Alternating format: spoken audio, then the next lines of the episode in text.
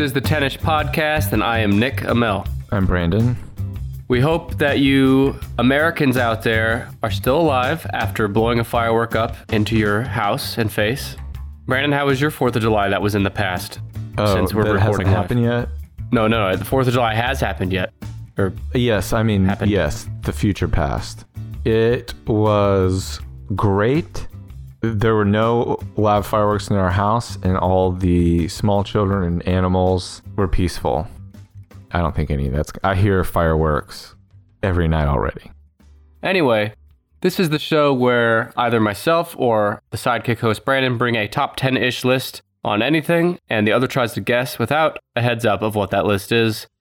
This time, that list is brought to us by Mr. Brandon. So, what are we talking about today? Tonight, I bring you the most popular comic strips. Okay. We've talked about comic book characters. These Yeah. are comic strips that appear in the daily newspaper or in sometimes in the weekly in the Sunday funnies. Okay, so this this will not include any like comic book. No. No, Characters. these are Right, these are okay. strips. These are the single panel or 3 to 4 panel comic strips. Okay. I got to say this is this is a list idea I have yet to think of. so, They don't have good data on circulation, which is what I wanted to base this on. The best list I was able to find comes from ranker.com. So it's a reflection of uh-huh. all the I've used Ranker. yeah, it's yeah. The, all the people who have uh, voted on it. So this is uh, hopefully a representative sample of how the English-speaking world feels about comic strips. For those that aren't familiar with Ranker, it's basically a site where it lists a bunch of comics and you can add your own as well, and then everyone votes on it and it ranks it for you. That's why it's called Ranker. Do you know how many people voted on this particular Ranker? Well, the number one on here has about has four thousand seven hundred and twenty nine votes. Okay. So there's probably a few ten, tens of thousands of people that have voted on this, and they're voting on the comic strip they like most. Right. Yes. Okay. Now let me Oh wait, you. I'm sorry. Here it is. a- Eighty thousand. Yeah. Eighty thousand votes 80,000, okay. and seven point six thousand voters. That's a good sample size. Side question: I thought I thought of this while you were stumbling with your own notes. You know, like the Tulsa World. You know, newspapers. God, there's whole generations coming up now that will just not understand a newspaper. But when I was a kid, I would read the, the Sunday funnies. Uh huh. Believe it or not. My question is like a Tulsa World or a regional local newspaper, which For people who don't know, Tulsa World is not the world's most boring amusement park. It's sorry. it's the name of our local major newspaper. Yeah, it's the top newspaper. My question is, they had a Sunday funny section, Mhm. but do tho- who chooses those? Because it's not like Tulsa created those comics, you know. So is there like a curator that chooses their favorite comics from somewhere and puts them in each Sunday? No, we'll learn that Brandon used to work for the Tulsa World, by the way, so that's why I'm asking him. they're syndicated. So the company that prints, you know, the Sunday Funny that Tulsa World picks up, Tulsa World says they're going to work with a certain syndicator who's going to supply their Sunday Funnies. That syndicator puts all the ones that they have into it, and they usually have Okay. all the big ones. And then they just hand it over to Tulsa World or whatever, and Tulsa World just puts it in basically as is. Yeah, but they sell ads around it. They sell like local Sure, ads, sure, sure. you know. I think ours always had like lumber ads and shit by it. Yeah, because when you're reading Dilbert, you want to know about lumber. I get it. Yeah, that's the Okay, idea. so- that's, that's what we're that's what we're guessing here. We have a top 10. Uh, I have notes on the top 10, but I actually have the top 32. Wow. 32 is where I stopped because 32 was the last one that I knew anything about.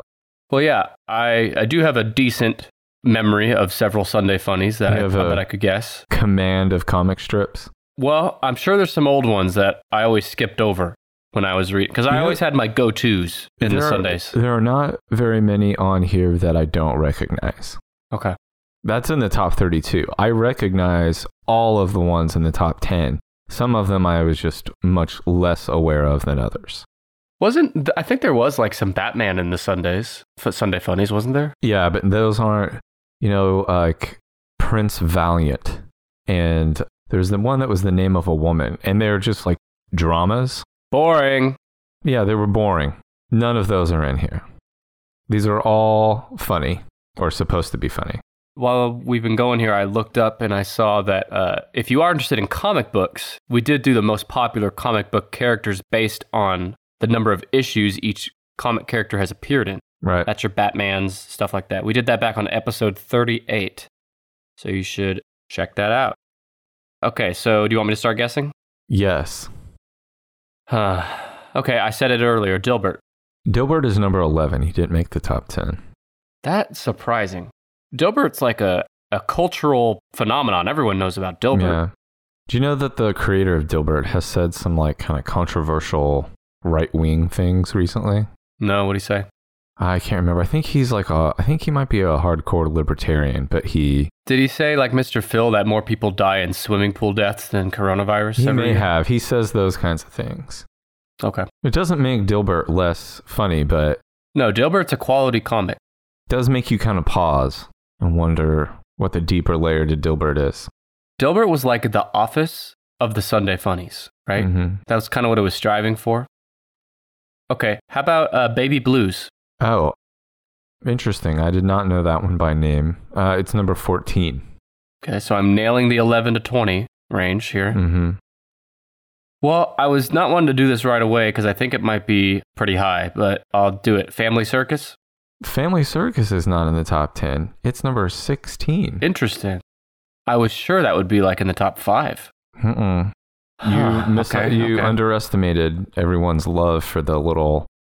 For uh, they did them mostly on Sundays. Uh, the little blonde kid, they would uh, do. Yes. Um, what do they call it? Uh, a dotted line around the neighborhood, his path to like over the doghouse, crawling through somebody's car, going in the sewer, Crawling through someone's hot, fresh garbage. crawling beside a bed where the neighbors are having sex.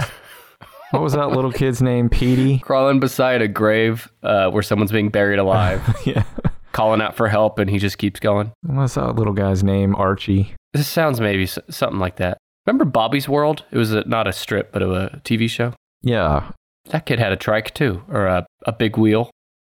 Yeah. So that's something. Yeah. It sure is. Calvin and Hobbes? Okay. Calvin and Hobbes is number one on the list. Knew it. That's okay. Because there's plenty to talk about with old Calvin and Hobbes. Calvin and Hobbes was a daily American comic strip by Bill Watterson. It was syndicated in November 1985 till December 1995. It follows the antics of Calvin, a precocious, mischievous, and adventurous.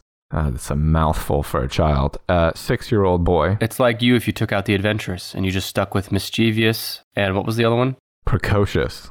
That's you. That's me. And Hobbes, his sardonic stuffed tiger. The fuck is sardonic? It's like um, not quite sarcastic, but kind of like a, a like a dry, dark sense of humor. So that's me. So Hobbes, You're Hobbes Calvin and I'm Hobbes. was both a living anthromo- anthropomorphic tiger, Uh huh. but all the other characters saw Hobbes as an inanimate stuffed toy. Yeah, Calvin Hobbes was uh, at the top of the list. Did you know there have been 45 million copies of Calvin and Hobbes books sold? Oh yeah. Are the books just like collections of the Sunday strips? They are, and through the books, you see that a lot of those strips, uh, the daily strips, were part of much larger stories. I actually have, uh, my mom saved about four or five of the Calvin and Hobbes books from when I was younger. And yeah, they're still, they're great. Something about all of these comic strips that I found Mhm. interesting were how many collections of books they had. And I have more information on those as we go, as we talk about some tonight.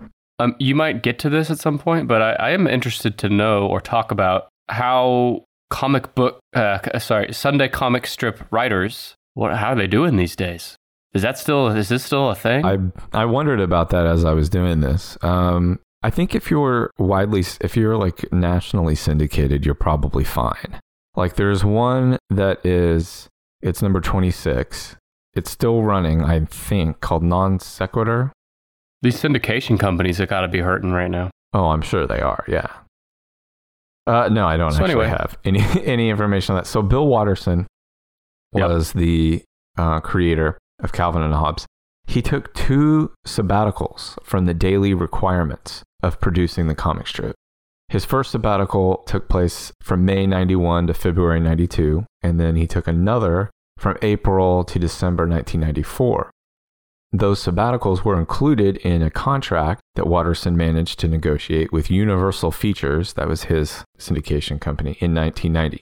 Those sabbaticals were proposed by the syndicate themselves, uh, who, fearing Watterson's burnout, endeavored to give to get another five years worth of work from him. Um, so that's like they gave him these sabbaticals. He's the third cartoonist who had sufficient popularity and stature to receive a sabbatical from their syndicate. The first one was Garry Trudeau, who wrote Doonesbury, and the second was Gary Larson, who wrote The Far Side. And following his second sabbatical, his second like long vacation, Watterson made the decision to retire from the comic strip completely. What year was that that he retired? December 95. So it's just been rerun since then. If it appears in a newspaper, yes, it is a rerun. He has not written a new one since 95.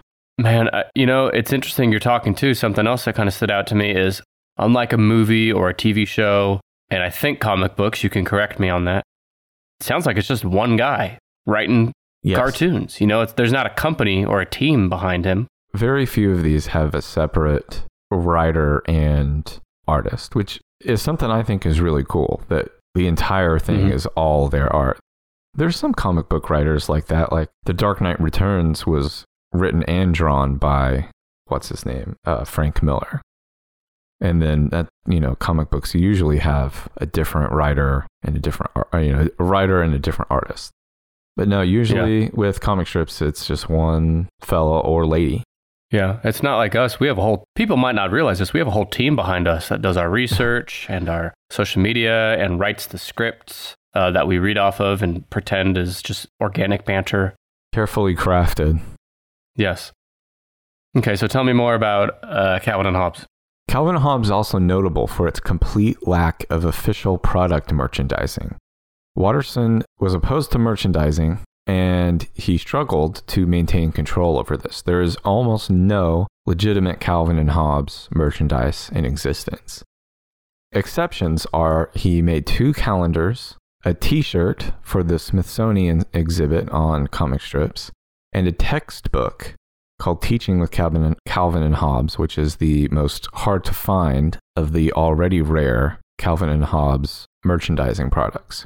There are lots of, however, counterfeit Calvin and Hobbes items, such as window decals and t shirts featuring crude humor, binge drinking, and other themes not present in Watterson's work. Is this the one where the kid is pissing on something, like yes. with his back turned to you? Yeah. Yeah, okay. My next note is Bill Watterson Riley commented, I clearly miscalculated how popular it would be to show Calvin urinating on a Ford logo. Uh, it's estimated that he left $350 million in merchandising on the table. Why is he so against it? It seems uh, like a weird thing to take a stand against. Uh, because it's against it's against the theme of the it's one, against one of the many themes or the spirit of the comic strip. Whatever. well, yeah, I'm sure he's not like hurting for money or anything, but yeah, if he would have just uh, licensed it, he could have had a piece of all those Calvin with his hat on backwards, urinating a perfect rainbow arc of whiz yes. onto an upside down Texas Longhorn logo. yep. Okay, so that was Calvin and Hobbes number one. Was Winnie the Pooh a comic strip? No. I kind of named off my go tos already. I'm actually kind of struggling now. Some of these are like what? Kick- uh, Dick Tracy? No, Dick Tracy's not on here. Uh, some of these are like you'll want to kick yourself in the head. They're so obvious. Are any of them like full time cartoons or have been since then? Cartoon shows? Yes. Uh, there's at least two of them that have taken the total opposite route from Calvin and Hobbes when it comes to merchandising. One of them has had a television special for every holiday under the sun. Oh, it's uh, the Peanuts Yeah. Charlie Brown. Peanuts is number three on the list. Peanuts is the third most popular comic strip. Hmm. Peanuts is a syndicated daily and Sunday American comic strip written and illustrated by Charles M. Schulz. It ran from Allegedly. ran I have from my doubts that it's legitimate. October 1950 to February 2000, God damn. and it continues in reruns today. 50 years of doing the same thing. It's among the most popular and influential in the history of comic strips, with 17,897 strips published in all, making it arguably the longest story ever told by one human being. Which I don't know about that. It's in quotes, so I guess somebody said it. Could have been said by an idiot. Hmm. Together with its merchandise, earned Schulz more than $1 billion. Wait, that's in his pocket or that's what the whole. That's what it earned him more than $1 billion. That is insane. I mean, when I was a kid, you could have the peanuts on your underwear. This guy just started doodling, I'm sure.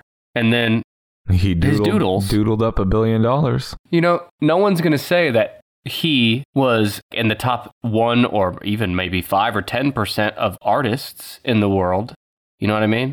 It's not like he got successful because his art was the best or probably even his stories. It's just like a whole combination. It's almost a perfect storm. Well, I don't know what I'm trying to say. It's just like, Well, let me. I can tell you a little bit more about what made Okay. Peanuts special. It focuses entirely on a social circle of young children, where adults exist but are never seen and rarely heard.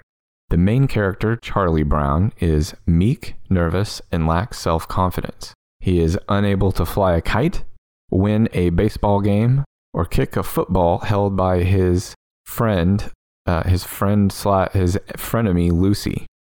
She always pulls it away at the last instant, you know. yep, you got to pull it out last minute. Am I right, boys? Peanuts is one of the literate strips with philosophical, psychological, and sociological overtones that flourished in the 1950s. Peanuts' humor is psychologically complex, and the characters' interactions formed a tangle of relationships that drove it. And I mentioned before, it's had multiple TV specials. Their Christmas, Peanuts Christmas, what is it called? Charlie Brown Christmas? Yeah. That's my favorite Christmas album, the music for that. Computer animated movie that I did not see, but my kid said was good. Mhm. But he also he also Good. thinks America's Funniest Videos is the funniest show on television. Should we get him on the pod? Get his critical take on it? I'd have to wake him up. Uh, Snoopy, did you know Snoop? Do you know what kind of dog Snoopy is? Beagle. Yeah, Doesn't look anything like a beagle, in my opinion, but that's what Do you is. remember his brother Spike? No. He has a brother named Spike. He has sleepy eyes and a mustache and a f- like a fedora, and he lives alone in the desert. I think his brother Uh-huh, Spike. Okay, I don't remember this. I think his brother Spike is a weed head. He looks a little smoked up. That's okay. We're fine with that. Yeah, that's fine. Uh, so that's Hey, peanuts. what was that? What was his bird's name that hung out with Snoopy? Woodstock. Woodstock. That's it. Yeah. Why that name? I don't know. It was cute. Okay. Hey, I thought of one that might be in the top ten. Rocky and Bullwinkle. Wasn't that a comic strip? It was not. And no, it's not. Okay. Well, I've been Mandela effect uh, Mandela affected. Then Do I you want guess. me to give you numbers 32 through 11? yeah. Please. Maybe we'll get you in the zone. Number 32, Cathy. 31, Get Fuzzy. 30, Broomhilda. 29, Archie. Comics. Broomhilda. Yeah, you remember Forgot about Broomhilda. She, yes. was a, she was a fat green witch. God, she's hot. 28, Pickles. Number 27, Andy Capp. 26, Non Sequitur. Non Non Sequitur. God, I'm bad at that. Number 25, Doonesbury. You remember that? No. It always seemed like it was for super smart older people. No. Doonesbury. Number 24, Mutts. 23, The Lockhorns. No, number 22, Marmaduke. Ah. Yeah, 21, Pogo. 20, Hi and Lois. 19, was 21 Pogo? Was that based on John Wayne Gacy killing so. children? Okay. Yeah, it was hilarious. 19, Dennis the Menace. ah. 18, Pearls Before Swine. 17, Mother Goose and Grimm. 16, Family Circus. 15, Bloom County. 14, Baby Blues. 13, Blondie. 12, The Wizard of Id. 11, Dilbert. I'd say I'd heard of like half of those at best. Yeah. Maybe. Well, they probably weren't picked up by the papers in Tulsa. That's why you didn't remember them. Hey, Tulsa's my world. So, hey, listen, another one on the merchandise train. Yeah. Think car window suction cup. Our window suction cup. Mm-hmm. A little guy clinging to a car window. A little plush orange and black cat. Oh, Garfield yeah. is number two. Garfield. No, Garfield is number nine. No, it's not. People do not have warm feelings about Garfield. Probably because the humor well- blows. Come on, uh, Jesus. What are these hot takes on Garfield? What- uh, Gar- Garfield sucks. Garfield's fine. What's what? you ever noticed He's Garfield? fine. Garfield always uh, bitched about Mondays, but he didn't have a job. Well, uh, that's probably part of the joke because he's a cat. Well, fuck him. That's why it's funny. Now listen, Amer- uh, a, a Garfield is an American comic strip created by Jim Davis, who loves money. Originally published locally as Jon in 1976, it made nationwide syndication from 1978 up to now. As of 2013, it was syndicated in roughly 2,580 newspapers and journals, and it held the Guinness World Record for being the world's most widely syndicated comic strip. Goddamn. Number nine. It chronicles the life of the title character Garfield the cat, Jon Arbuckle, his human owner, and Odie the dog. yes. Uh, it was Odie set- couldn't talk, right? Garfield could talk, Yeah. but Odie couldn't. Odie couldn't talk. He just his eyes looked in Mhm. slightly opposite directions, and he seemed happy, but he was kind of stupid. He was like both of my dogs. I wish you were more like Odie and didn't talk. Jim Davis started drawing comics digitally using a graphics tablet in 2011. Hmm.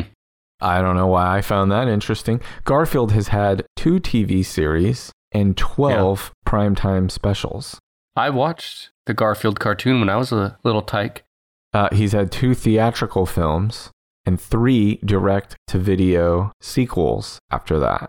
He's wasn't had- the um sorry, but wasn't one of the theatrical films like I see it in my head where it was like a digital version Yeah, they and he would slide in with sunglasses on and like a yeah, a mixing spoon. yeah, they were CGI. One was Garfield, and the other one was Garfield, A Tale of Two Kitties.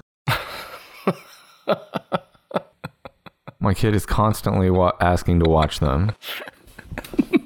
That's why you dislike Garfield right there. You're biased No, because you're I've sick of al- your kid asking about it. I've thought Garfield humor sucked since I was a kid. I like Garfield ironically, but unironically, he sucks. There's I been, like you saying kitties.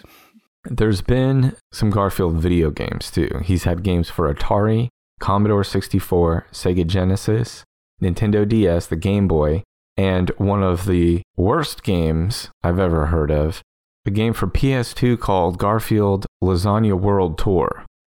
What's wrong with that? I checked out this game. It's an open world sandbox game where you go on a world tour of eating lasagna. yeah. From what I saw, Garfield never leaves his neighborhood. IGN.com, the video game website, gave it a 2.5 out of 10. I kind of want to play it. It looks cute, but it does look like it plays really bad. It said it's got so many bugs, like you, it's unplayable. I like the idea of a Garfield open world sand sandbox style game. Like Grand Theft Auto Garfield. Why lasagna, by the way?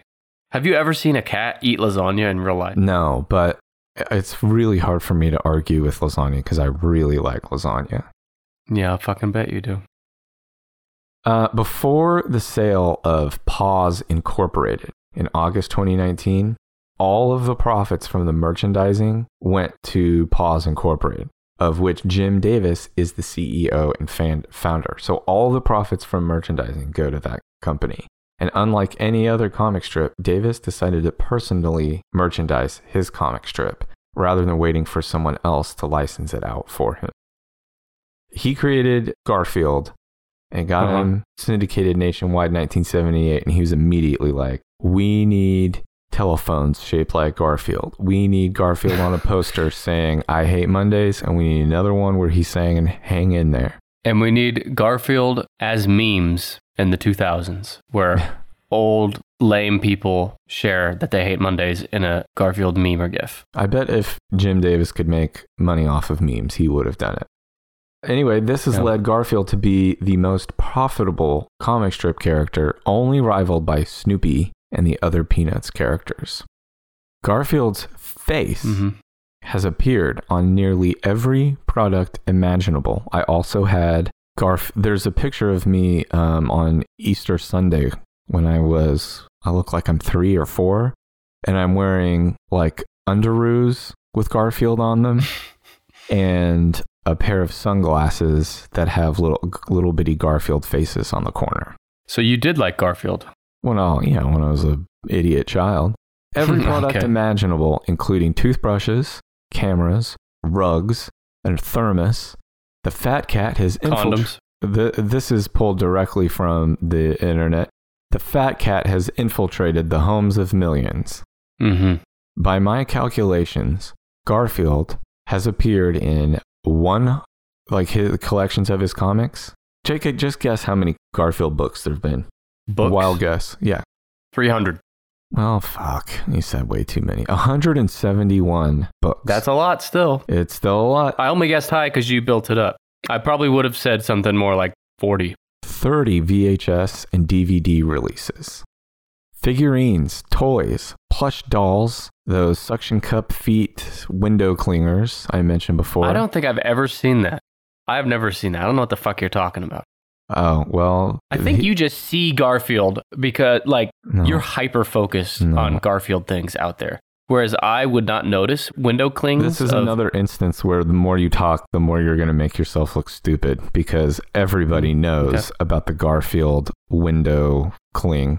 I'm looking it up. Everybody does. I promise you, most of the people listening right now are like, yeah, you're a fucking idiot. you say it's his feet? Yeah, it's on his hands and feet. The, the places where a cat would cling to something.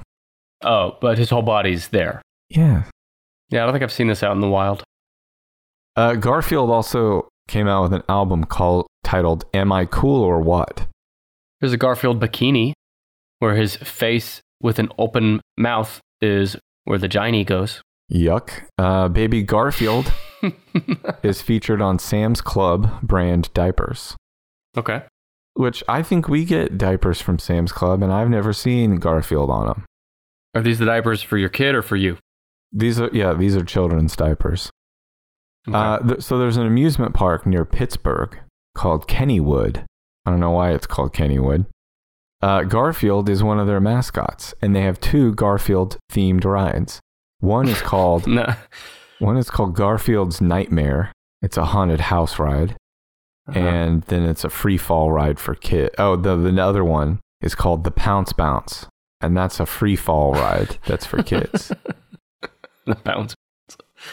I like hearing you say all these cute little names. Yeah. So I mentioned the phone.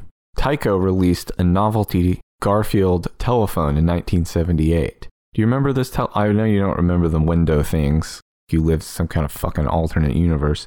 Do you remember the Garfield telephone? Not really, but I maybe if I saw it. It was a, it was definitely like an 80s thing. I'm looking at it now, and it's hard for me to imagine it being in someone's home. It was definitely the You kind know? of thing like a teenager or like a wacky art teacher would have. yeah, Garfield phone. Let me look this thing up. it's icky. Yeah, the phone was his back. You picked his back up out of his body. So those Garfield telephones became the center of many news reports because they've continually washed up on a French beach over a 35 year period. These telephones would just wash up on a beach. These sh- shitty old Garfield telephones. And it's because someone was shipping, like a shipping container full of Garfield phones, fell in the ocean. And they get picked up by the currents, and the Garfield phone comes to shore. oh, for over 35 years. Yeah, there must. I mean, You know, in Castaway, where you know a lot of the stuff he survives on is stuff that was in FedEx boxes that washed up on shore with him. yeah. Imagine if he opened one and it was one of the fucking phones. You know, like what? What's he gonna do with that phone? Eventually, he would probably make it into either a weapon or something to love. Or a noose to hang himself with? Yeah. Have you ever seen Garfield minus Garfield? No. Garfield minus Garfield is a webcomic. It takes reprints of past Garfield comics, and somebody goes in and removes all of the characters except Jon Arbuckle. It has been described as a journey deep into the mind of an isolated young everyman as he fights a losing battle against loneliness and depression in a quiet American suburb. So wait, the comics are the exact same Yeah. as they were originally, except Jon's the only one still in them. They Photoshop out Garfield and his thought bubbles and Odie and anything else. It's just Jon reacting to nothing and acting utterly insane. that's, that's such a good idea. I wonder why that doesn't happen more often. Uh, I think it did get kind of ripped off, but the guy who grabbed the URL Garfield minus Garfield was ultimately the winner. Now, have you also seen the creepy Garfield meme? No. It's also known as I'm sorry, Jon. I've seen this in a few different places. It is a series of Garfield inspired artwork in which Garfield is depicted as a Lovecraftian horror creature stalking his owner, Jon, often addressing Jon with such remarks as, I'm sorry, Jon, and I require lasagna. They're great. He's huge. What's it called? The series? Creepy Garfield meme or I am sorry, Jon. Just do Google search for I'm sorry, Jon, and you'll see. Oh God, He's the scariest. that's amazing. Scariest version of Garfield there is. He looks like a cross between Cthulhu and Jabba the Hutt and Garfield. Yes. So that's Garfield. Garfield minus Garfield is the most brilliant thing. I got to look through more of those because the few I was scrolling through are pretty fucking funny. Well, You're gonna need some help with the rest of these. I I am I yeah. I guess I'm not as good at this as I thought I might be. There's only one more of these I think you could guess, but we're going to try.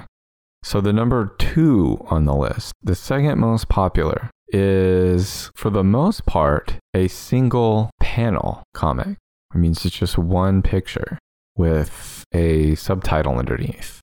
I'll get read you the description. Surrealistic humor, often based on uncomfortable social situations, improbable events, an anthropomorphic view of the world, logical fallacies, impending bizarre disasters, and twisted references to proverbs or the search for the meaning in life. Some recurring themes in this single panel comic include people being stranded on desert islands, aliens, heaven, hell, and the life of cave people. Many cartoons focused on animals, especially cows. I don't know. This guy loved to draw like fat ladies with beehive hairdos who had like pet wiener dogs. I mentioned him earlier. blank. He was one of the other cartoonists who earned himself a couple sabbaticals. It was Gary Larson who drew The Far Side. Oh, the Far Side. Yeah, I don't think I ever read the, or looked at those. I also had Is a Far lot. Side number two? Far Side is number two. The Far Side was one of my favorites too. I recognize it now that I'm I'm looking it up and I recognize a lot of these characters. Yeah, the Far Side style is very distinct. Like people wearing glasses, but there are no pupils or eyeballs in the glasses. hmm Big, kind of pointy noses. Uh, the Far Side ran from December 1979 to January 1995 when Gary Larson retired as a cartoonist. As I mentioned before, Why retire, by the way? I mean, don't you just sit in a chair and fucking draw a card? I mean, I guess if you don't need the money, but Well, he also had to do it every day. That, I mean, that's kind of the, what makes those sabbaticals sound so nice. Is it's no small feat to produce like a quality joke and draw it well every single day. You know, sometimes they they do like a daily and a Sunday. They do like a daily and a weekly. I think that sounds like a lot of work. Feeling you always have to, always have to be on, even around holidays and stuff. nah. Okay, well, Sunday comics were double sized and they were done in watercolor or colored pencils with the captions handwritten in Gary Larson's own hand. So, see, there's even That's more cool. work. His comics relied on a combination of a visual and a verbal gag rather than just one or another. And other than the clues that I already gave you, I can also tell you that within the last few years, thefarside.com was relaunched and now features a collection of the Far Side comics every day. Is it new stuff too? No, Hmm. So that's the far side. that's the Far Some of these are kind of funny looking. There's one where um, two office guys are working in an office room and their desks are identical, but they're facing each other. Everything about them is identical. uh-huh. And one is pointing at the other and says, One day, Wilson, I'll be sitting at that desk. that, you know, speaking about a promotion, it's fucking cute. That's all I'm saying. Hey, these are good. No, these are good. Yeah. So, of the remaining ones, let's see. So, there's one that is uh, the next one on the list. All the characters are cavemen. It's not the Flintstones. It's set in prehistoric times, features a group of cavemen and anthropomorphic animals. You would recognize it if you saw it, but I also did not remember the name of this one. I'm cheating now. I'm looking at a list of comics. You fucking cheating. I just can't re- I mean, I don't know. What is it? it's two letters BC. No, haven't heard of that. You might remember like the art if you saw the drawings of the characters. But anyway, BC is a daily American comic strip created by cartoonist Johnny Hart, who sounds like a teenage heartthrob. Like- Johnny Yeah. Hart made up this caveman comic strip and made its debut February 17th, 1958, and was among the longest running strips still written and drawn by its original creator when Hart, listen to this, died at his drawing board oh my. in Nineveh, New York on April 7th, 2007. Of what? Heart attack? He, uh, he got shot. Do you think it's possible he laughed himself to death at his own comic in progress? It's taken me 50 years, but I've written something so f- fucking hilarious that I'd killed myself. Now it's produced what an asshole. by his grandson, Mason Mastroianni, uh, and it's syndicated by Creators Syndicate. Uh, Hart was inspired to draw cavemen and many other creatures through the chance suggestion of one of his coworkers. He was an engineer at General Electric who took to this idea because it was a combination of simplicity and the origin of ideas. Originally, the strip was set firmly in prehistoric times, with the characters clearly living in an era that was untouched by modern times. Uh huh. Plot lines were about like discovering, figuring out like a use for the wheel. Later, they featured more references to modern life, current events, and celebrities, and had Flintstones like modern devices. A Washington Post columnist and comics critic Gene Weingarten suggested that BC is not set in the past, but in a dystopic post apocalyptic future. Did you say that critic's name? Say the critic's name again. Gene Weingarten. What are the odds that a critic has the word wine in his name because he's whining all the time? It does sound like Gene Weingarten can grow up to be anything else other than a Washington Post col- columnist and comics critic. Yeah. That's an interesting take, though. Has uh, Johnny Hart ever, you know, has the heartthrob himself ever uh, commented on that? You know, he was asked on April 7th, 2007, what he thought about, and he went, "Oh," and dropped dead at his drawing board at his home in Nineveh, New York. I cannot believe you just did that. It was a really good, like, death rattle kind of old man shuffling loose his mortal coil. You got it wrong because he was mid laugh when he died. Oh yeah, he's he doesn't know what to do with the wheel. I'm looking at one now where a caveman is on his knees praying and he says, God, if you're up there, give me a sign. There's a big neon flashing sign that says, I'm up here.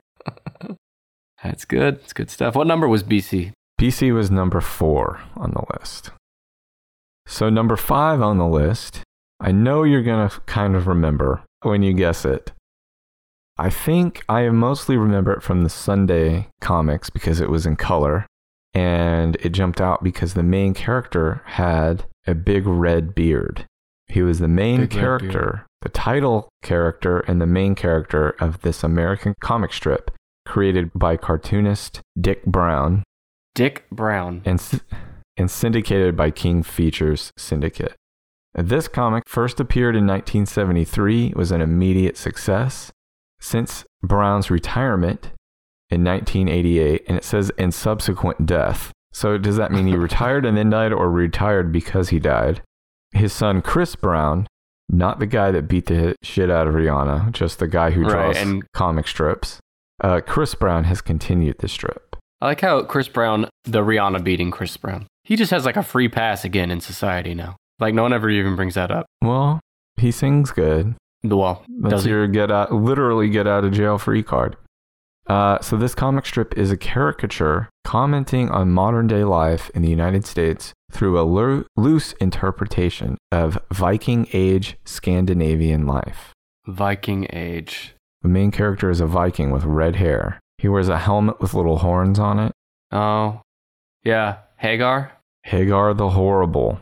Hmm. He is a shaggy, scruffy, overweight, red bearded Viking. He regularly raids England and sometimes France. Animation industry writer Terrence J. Sachs notes the juxtaposition of contrary qualities that make Hagar endearing to the reader. He says Hagar's horned helmet, rough beard, and shaggy tunic make him look somewhat like a caveman or an opera Viking. But you Yeah, also know Hagar has a soft underbelly, occasionally exposed. Yeah, just like you. I don't know what that means. there have been a bunch of Hagar books. There have been 69 books that are a collection of Hagar. Com- Can you believe that? Hagar, Hagar the Horrible, who you could barely remember, has had 69 books, collections of his comics published. And you know what? The guy Dik Browne that made Hagar. Great name. No, I, I want to tell you about him. He has two problems with his name. I'm looking at his the spelling of his name on the comic. Dik Browne is spelled D I K for Dick, Yep. and then because he's an asshole, his last name Brown has an E on the end. So So, tells- both words are non-traditional spellings. Yeah, he says it's brown with an E. And somebody's like, wait, what? Instead of like an O? Yeah. Yeah. So now he's dead, right? Yeah, he's, he's totally dead. Dick up in the grave, you might say. Yeah. So you got well, you've gotten Wh- wait, what number was that? that was number five. So we've crossed off numbers one, two, three, four, five, and nine. How about uh, there's one whose name is an alliteration, and he's in the army. Oh, Army.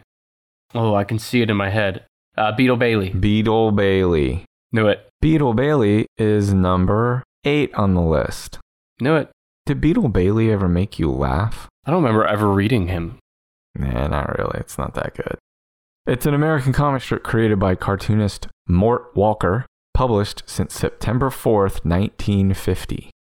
All of these, like that I remember, well, I mean, I mean, remember reading just recently is like within the last year. I cannot believe how long ago they started.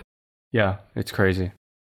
Uh, set on a fictional United States Army post in the years before Walker's death in the year 2018 at age 94. All these idiots keep dying. Is there something about writing comics that kills you? It's very dangerous, yeah. Uh, it was among the oldest comic strips still being produced by its original creator. Over the years, Mort Walker had been assisted by, among others, Jerry Dumas, Bob Gustafson, Frank Johnson, and Walker's sons, Neal Brian and Greg Walker, who are continuing the strip after his death. To me, that seems like the easiest thing in the world. Take the comic strip your dad created, did for 50 plus years, firmly established who the characters are, and you just gotta keep this gravy train rolling. and by then, you're probably not even hand drawing anymore. You're just like, You can probably just program a computer to pump out Beetle Bailey. There's a chance that they just hire illustrators and they just like, Do you remember how when he would get into a scuffle, it would be like a cloud with arms and Uh-huh. legs sticking out? sure. Most of the humor in Beetle Bailey revolves around the inept characters stationed at Camp Swampy. it's inspired by Camp Crowder, where Walker had once been stationed while in the army. Private Bailey. Camp Swampy sounds like, yeah. Camp Swampy sounds like my underwear in the summer. That's going, yeah. Private Bailey is a lazy sort of a goof off, and he takes naps and he avoid he avoids work, and then he's the subject of verbal and physical chastising from his superior officer, Sergeant Snorkel. It sounds like a, a pet name for someone's dick. Yeah. Beetle is always seen with a hat or a helmet covering his forehead and eyes. He can only be seen without a hat over his eyes once. It's in the original strip when he was still a college student. The strip was pulled and it never ran in any newspaper. Maybe because his, I guess his eyes are fucking hypnotizing. It has only been printed in various Yeah. books on the strip's history. One daily strip had Sarge scare Beetle's hat off, but underneath, Beetle was wearing sunglasses. Now, he's been licensed too. Over the years, Beetle Bailey characters have been licensed for dolls, t shirts, salt and pepper shakers, toys, telephones, music wait, box. wait, wait. Salt and pepper shakers. Yeah. Why? Why are you telling me that? Why not? Why wouldn't you want them? Well, it's like the third or fourth thing you mentioned out of everything in the world. I don't know. That's how it was listed when I was copying stuff down. All right. hand Okay. puppets, coffee mugs, cookie jars, neckties, lunch boxes, paperback books, games, bobblehead nodders or just bobbleheads, banks, lapel pins, and greeting cards. The multi- Banks. yeah, Like piggy banks? not like the first bank of Beetle Bailey. Yeah, like a piggy bank. Okay, well. 104 books with collections of Beetle Bailey comic strips floating around out there. Can you imagine? See, the merchandising and the licensing, that's where the money is. who is buying up a Beetle Bailey book? Boomers. Okay, so there's two more in here, and I don't think you're. I don't think you're gonna Hang on. guess. you know, I told you I'm looking at a list of like comics, Yeah. and some of these are like jumping out, and I'm remembering them now. Okay. So let me name off a few. The Born Loser. no. Excuse me. I'm sorry, am I boring you? You were. Yes, he's not on here. Born Loser's not in the top 32. Zits. Zitz is number six. Fucking knew it. How convenient to have a list right in front of you. Now, Zits is a comic strip written by cartoonist Jerry Scott and illustrated by Jim Borgman. So this does Love have, Jim Borgman. Yeah, this has two different. See, that's not fair. Sorry. And Jerry Scott's calling himself a cartoonist, but he's just writing it. It's about the life of Jeremy Duncan, a 16 year old high school sophomore. It is set in central, central Ohio suburbia, centering on Jeremy as he tries to balance his family life, social life, the academic standards of high school, and his plans for the future, often with a heavy dose of surrealism, making it stand out from being just a typical teenager cartoon strip. So unique. Yeah, debuted in July 97 in over 200 newspapers, became popular worldwide, received multiple awards. It seems Hang on, fine. 97. That, this is the most recent one we've talked about, right? Yeah, it is. As of 2010, it continues to be syndicated by King Features. It's now included in more than 1,700 newspapers worldwide in 45 countries and is translated into 15 different languages. Huh. It's actually not that interesting to me. It's fine for a comic strip. Did you have zits when you yeah, were? Yeah, I recognize it. no, Oh, did do you mean ha- like literal? Did you have zits on your Yeah. face when you were a 16 year old high school sophomore? Yes, I had I had a lot of zits problems. Thanks for bringing it up. Were you embarrassed? Of course, Did you get teased? Brandon. Nah. What what are you doing here? okay. Uh, yeah, I had zits, and I don't remember being teased about it because everyone else I knew fucking had zits. Nah, I didn't. Perfect skin. So let's talk about number seven. Number seven. I have another guess. Okay. For better or for worse? For better or for worse is number seven. I can't I mean, believe are it. you impressed with my mind reading abilities right now? Absolutely not. Now listen. for better or for worse, this is the one I think I knew the least about. It's a comic strip by Lynn Johnston that ran originally from 1979 to 2008. It chronicles the lives of the Patterson family and their friends in the town of Milborough, a fictitious suburb of Toronto, Ontario, Canada. And now it runs as reruns, still seen in more than 2,000 newspapers throughout Canada, the United States, and 20 other countries. Is the creator Canadian? Yeah, her name is Lynn Johnston, and she is from Ontario. This is also the first female creator we've talked about. Yes. And Females just aren't very creative, right, Brandon? this is the most interesting background on the comic that I read about. So, a signature element of For Better or For Worse during its original run was that the characters aged in real time. Okay, so you probably vaguely remember reading For Better or For Worse, right? And it was about a family. I'm looking at a, a picture of it and I do I do recognize it, yes. I recognize it too, but what I did not realize was that it followed them every day or week, however off however often it was published, at least every week, it followed this family in real time through their lives. This was 1979 to 2008. So you get a 29 year arc to these characters. Oh. So here we go. Ellie Patterson uh, is a stressed woman, yet loving wife and mother of three. Ellie tried night classes, writing columns for a small local paper, and periodically filling in as a dental assistant in John's office before landing a job in a library. Nearing menopause, Ellie was surprised to learn that she was pregnant with their daughter April. After the library job ended, Ellie began working in a bookstore, which she and John eventually bought and expanded to include toys and hobby supplies such as model railroads. She then sold the store to her friend and began retirement. John Patterson, husband to protagonist Ellie and father, he is a mild mannered dentist and loyal family man who is a big kid at heart. Over time, over time, he develops interests in cars and model railroads. The funny thing to me was that of all these characters, they all change and grow up and have all these different things happen in them. But the husband and father is just exactly the same the entire time. He's a dentist. he eventually develops an interest in cars and model railroads.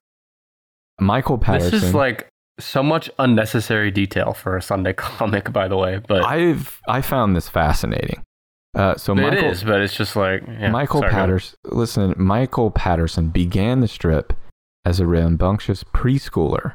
He became a little boy to a sullen teenager, uh, then became a good, mature young man, married to his childhood crush, and father to daughter Meredith and son Robin.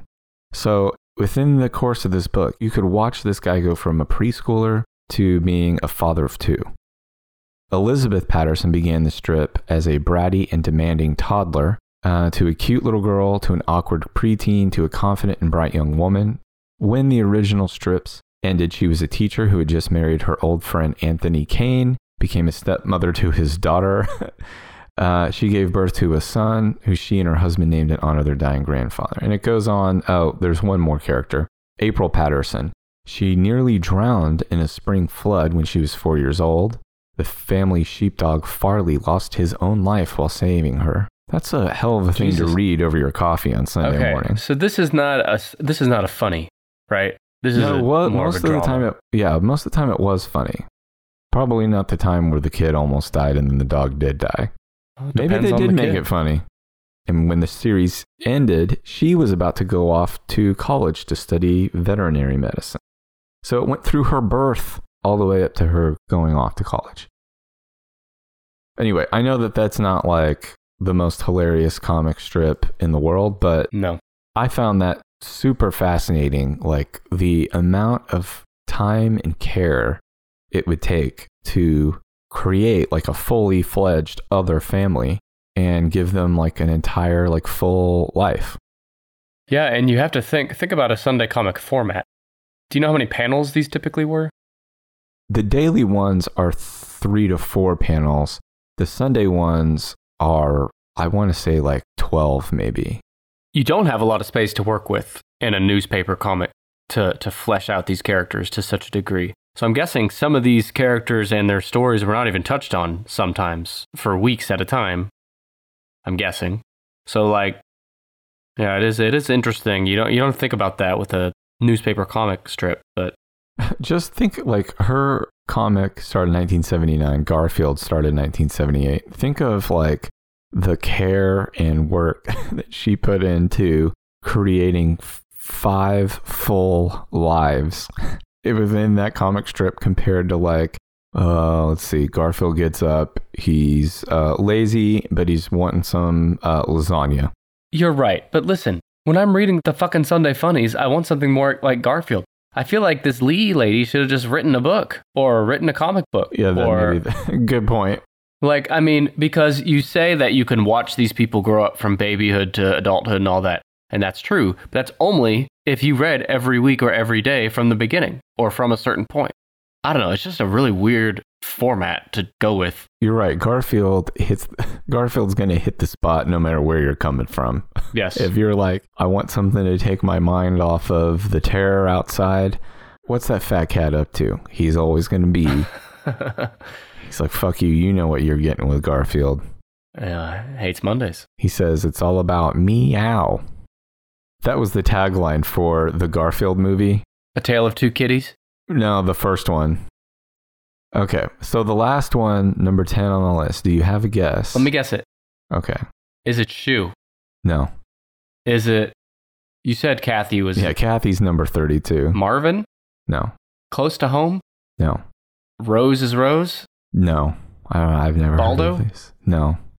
All right, I'm completely out of guesses. I've named every comic that's ever existed. Foxtrot. Oh come on, no one remembers that. Yeah, I can like vaguely recall like what the artwork looked like, but nah, I got no. I mean, even reading the wiki article about Foxtrot, I'm like, what, what the hell?